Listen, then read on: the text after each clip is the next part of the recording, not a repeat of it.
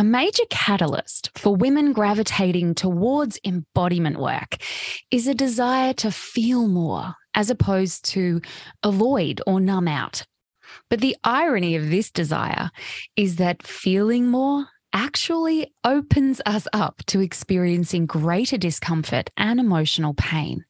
It opens us up to being in relationship with our losses in ways that are based in honesty over pretense and intimacy over disconnection. Both deep honesty and true intimacy ask for courage and vulnerability welcoming the kind of work that ultimately cracks your heart open when you could very well choose to carry on with the armory that's protected you forevermore is brave as hell. Returning home to the embodied creative feminine is an initiation into owning your full humanness. Today, I want to invite you into this initiation. I want to give you a peek into the underworld, into what you might find when you're willing to meet yourself in the darkness of your losses. It might sound shadowy and sinister, and yet it might also be the rebirth you are desperately ready for. Welcome to the SensuAlchemy School podcast, where we explore grief, pleasure, and the sometimes messy always beautiful paradox that exists between the two. Here, as we center the experience of our wise bodies through the archetypal feminine, we ask Within a culture that perceives emotional, intuitive, and creative intelligence as inferior and avoids pain at all costs, what if grief were our compass and pleasure our medicine? My name is Kate Leiper, and I'm so grateful you're here. Hello, and welcome to the first episode of the Sensual SensuAlchemy School podcast for this new year.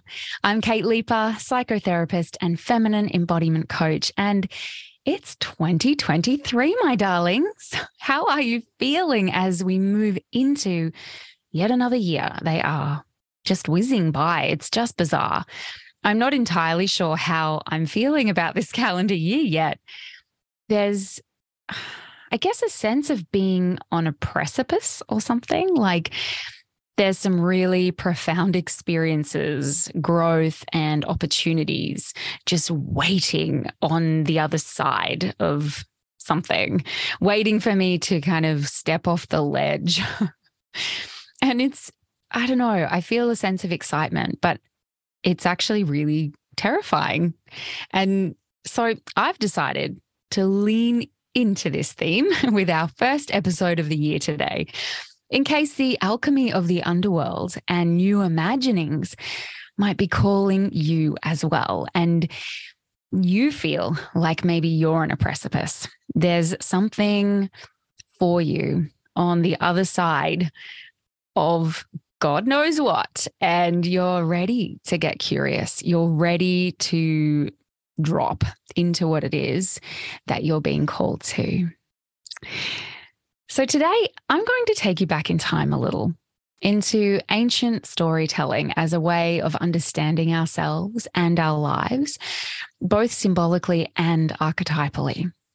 This feels really ripe because I'm preparing to take another group of willing hearts and tingling bodies into the fourth Luminesse experience very soon. This year, we begin on February 27th and we descend for nine months of creative feminine embodiment and leadership on a journey of what I've coined the Luminess lair of becoming this year. So, if you're already on the wait list, then yay for you. You get all the juicy details first when they drop next week and an additional $1,000 off the enrollment price when I open on the 16th of January. So if you want first dibs on one of the only 11 places in Luminess this year, then I highly recommend putting your name on the waitlist now. You'll see the link in the show notes, or you can go straight to kateleiper.com slash luminess dash waitlist dash 2023. Oh, and a heads up that this year, if you're part of Luminess, you're immediately eligible to join me on a gorgeous three night retreat in October on the Sunshine Coast, Queensland for no additional cost. So, yes, a free ticket to a luxury retreat when you enroll in this deep, exquisite leadership experience. So, in the spirit of the lair, where the feminine is ravished and never too much to handle, I'm going to share with you the story of Cerridwen. Now, if you love goddess mythology, you'll know there are many other stories of powerful underworld goddesses like Persephone, like Inanna.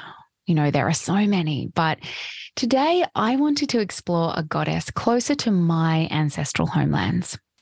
And please forgive me as I attempt to pronounce some Welsh names when I tell the story, but look, I will do my best. Be kind.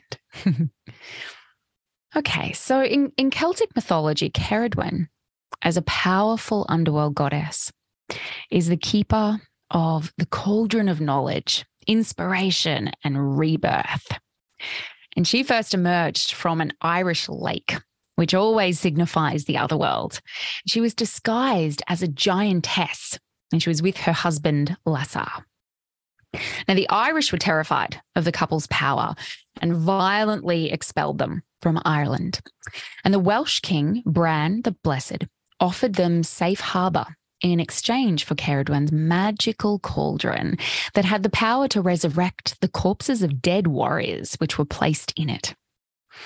And the cauldron is a central image in the Celtic mystery tradition. There are three cauldrons the cauldron of transformation, the cauldron of rebirth, and the cauldron of inspiration. Now, Cerridwen's cauldron combines all three into one quintessential cauldron. And Cerridwen, as the keeper of this archetypal cauldron, represents the womb of the goddess from which all life manifests into this world. She labors continually at her cauldron, stirring up the forces of inspiration, divine knowledge, and the eternal cycle of birth, death, and rebirth. Now, Cerridwen lived on an island in the middle of Lake Tegid with her two children. She had a daughter named Creirwy, who was beautiful and bright, and a son named Afagddu, who was ugly and dark. Even in her role as mother, Cerridwen ruled both the light and the dark. But like all mothers, she wished only the best for her children. And she was determined to use the powers of her magical cauldron to improve the life of her afflicted son. She decided to brew a magical potion that, with just three drops, would transform her son into the most brilliant and inspired of all men. This potion had to be brewed for one year and one day to reach its full power. And for that whole time, the fire had to be kept at just the correct temperature, and the potion had to be stirred at just the correct speed. As this was more than Cerridwen could do alone, she hired a young boy named Gwion Bach to help. You know, I'm just gonna side note, probably not the best idea to hire a young boy to help with that. But anyway, on the final day of its making, while Cerridwen was out gathering herbs, an unthinkable accident occurred. Perhaps the fire got too hot, perhaps Gwion Bach stirred too hard, but three drops of the potion flew out of the cauldron and landed on his thumb. Scalded by the hot liquid, he instinctively put his thumb in his mouth to ease the pain, as you do. And in this way, all the power that Cerridwen had intended for her son Afagddu was instead transferred to Gwion Bach. Now, having the power of knowledge and prophecy, Gwion Bach knew everything that would come to pass, including that in her anger, Cerridwen would seek his death. So Gwion Bach fled immediately, and Cerridwen, a shape shifting goddess, gave chase. Now, both underwent many transformations during this chase. So, according to the myth, he became a perch and she was a pike. He became a hare and she became a greyhound. He became a salmon and she an otter. He became a small bird and she a hawk. Finally, he became, very silly decision, but he became a grain of wheat and she a hen. And determined to end his life, Cerridwen, as a hen, ate the wheat where Guillaume Gwion had taken his final refuge. But the story did not end there. The grain took root in her womb, and Cerridwen became pregnant. She knew her child would be Gwion reborn, and she resolved to kill him upon his birth. But once he was born, her mother heart cracked open. She couldn't bring herself to kill the radiant baby boy held in her arms. Instead, she placed him in a leather pouch and set him adrift on a river, where he was rescued by the Prince Elphin. Elphin and his wife, who were childless, decided to adopt the beautiful baby, and they named him Taliesin. So interestingly, Taliesin grew up to be the greatest Welsh poet ever, whose words could heal all wounds and foretell the future. And in the Welsh worldview, death and rebirth, such as Gwion Bach slash Taliesin experienced, were necessary for true inspiration to exist. And essentially, I read this to mean that for creativity to flourish and beauty to be found after devastation and loss, versions of ourselves must die and be reborn. And along the way, there will be these inevitable shape shifting experiences, these kind of uh, pursuit, chase, and relinquish the cycles continue. And I love this story both for the devotional aspects of mothering, not only our children, but ourselves, for the idea that to descend into the center of who we are and what we need, shapeshifting is an important part of this journey.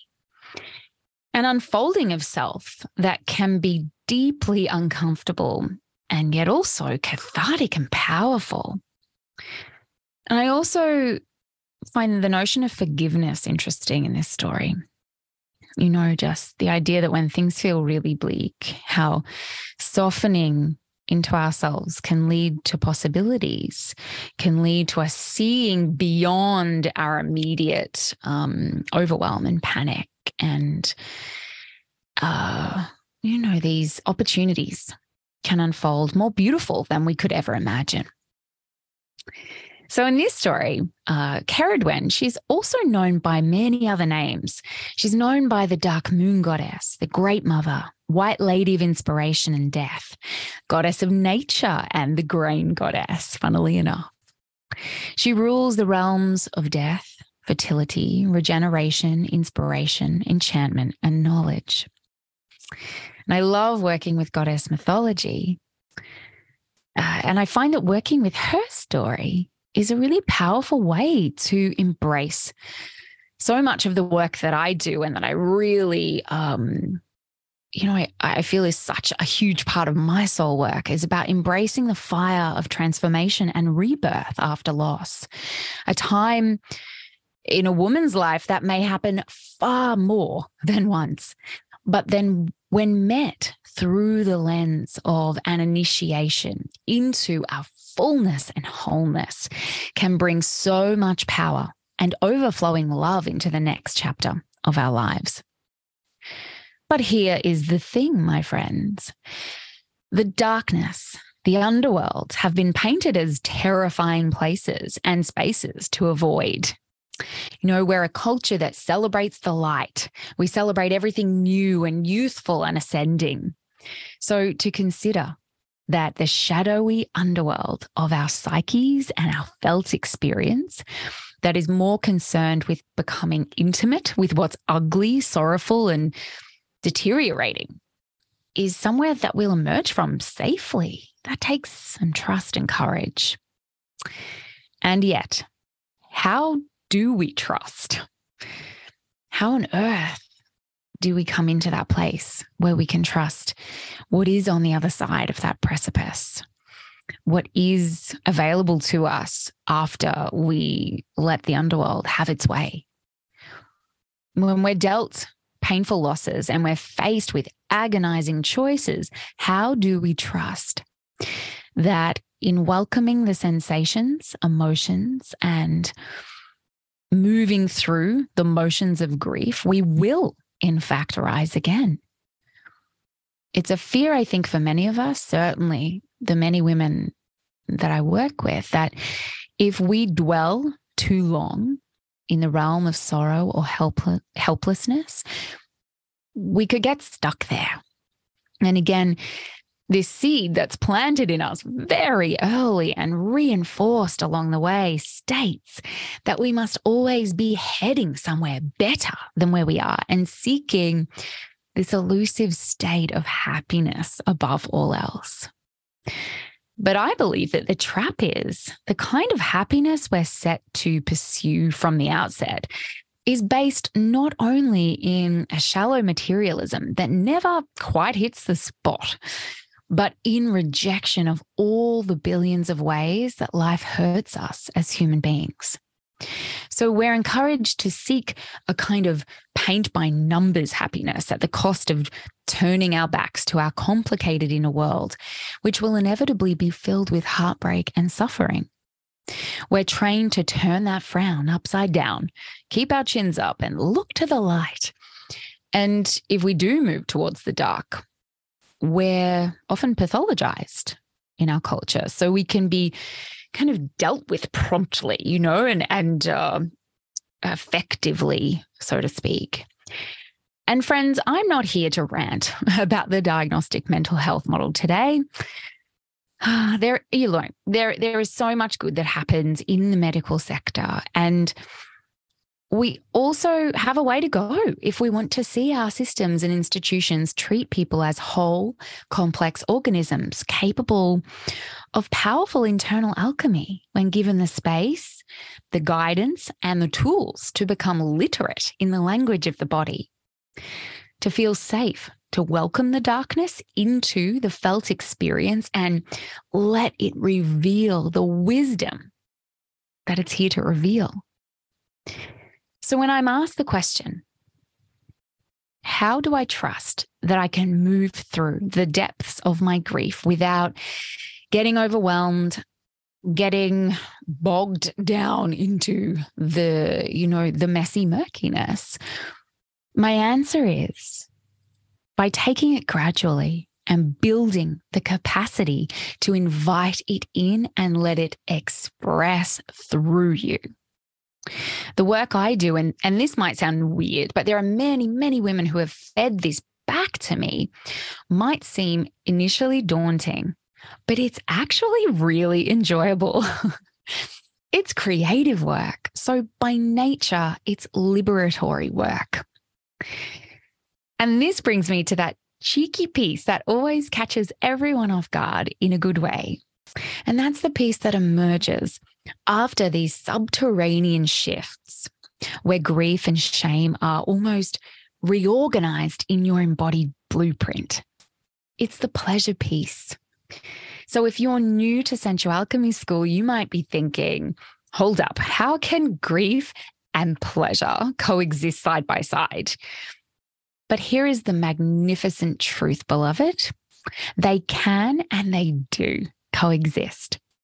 It is entirely possible and actually really healthy to forge a relationship with grief that does not involve apologizing for it, suppressing it, or slapping a positive affirmation on it, but welcoming it as an integral part of your life force.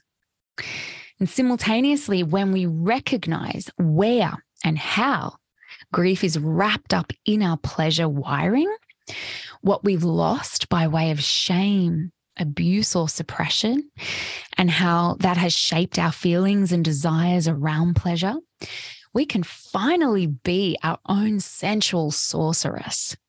We can repair that faulty wiring by learning the language of our body, both how it longs to grieve and release, and how it longs to expand and heal through pleasure. Grief and pleasure are part of a reciprocal cycle of healing. When we can unashamedly embrace one, we can joyfully embrace the other. And this is the alchemy of the underworld. This is the shape shifting, the devotion, the embodied transformation that transpires when we are knocked to the ground by loss and grief. And instead of wanting to show the world that we can bounce back or that we'll make lemons from the despair we found ourselves in, we choose to allow the loss to initiate us into rebirth. We choose to feel every inch of the grief, surrounded by loving support, so we can relearn what else might be available for us in this human experience. So, the final bit I want to mention is that if you work intimately with other human beings, notably with the bodies of women, or you're in an activism space, or a creative realm, or you're a leader of any kind, your greatest breakthrough will come. Your most profound maturation will unfold, not only in your work, but in your personal life when you reconfigure your relationship to both grief and pleasure. I can't tell you the number of times a woman has said to me that until our creative feminine leadership coaching, they always felt there was something missing in their ability to express themselves fully and bring their work or their service to life in deeply anchored and meaningful ways. And I often wonder, connected to this, that when we talk about imposter syndrome, the most likely thing is that it's not about us not being competent enough or skilled enough or smart enough. But I wonder if it's this sense of being internally fragmented and unintegrated. When we are aware that there's a depth to us that hasn't yet felt safe and free to fully emerge, and we haven't yet had the opportunity to go to those depths and get curious about who we might be when our losses and longings are fully accessed, witnessed, and received. In this case, we're imposters in an entirely different way. We're imposters in our own skin.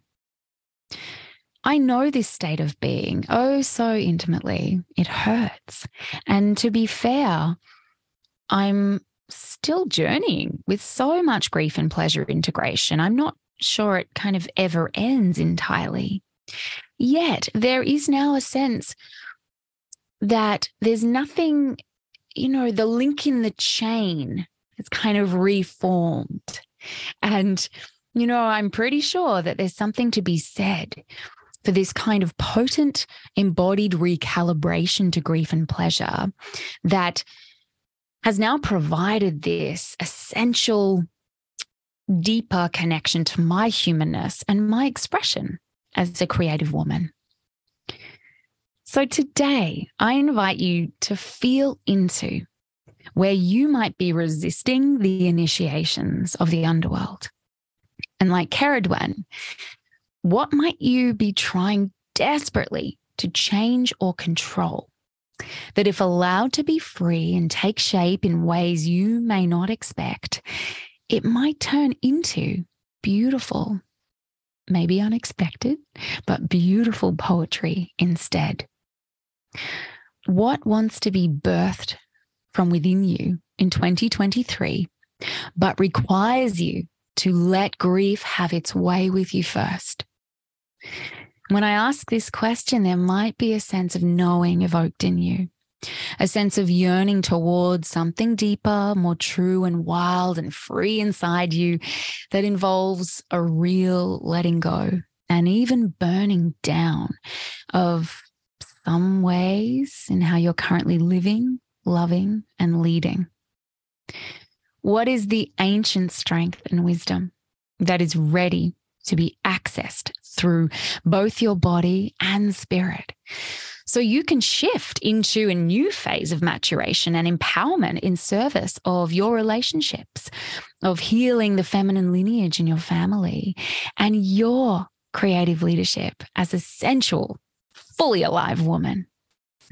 I truly believe that until we're prepared to descend into the murky waters of our shadows and move with the unfolding mysteries we find there, our creativity will never flourish as we really, really desire and to our most full potential.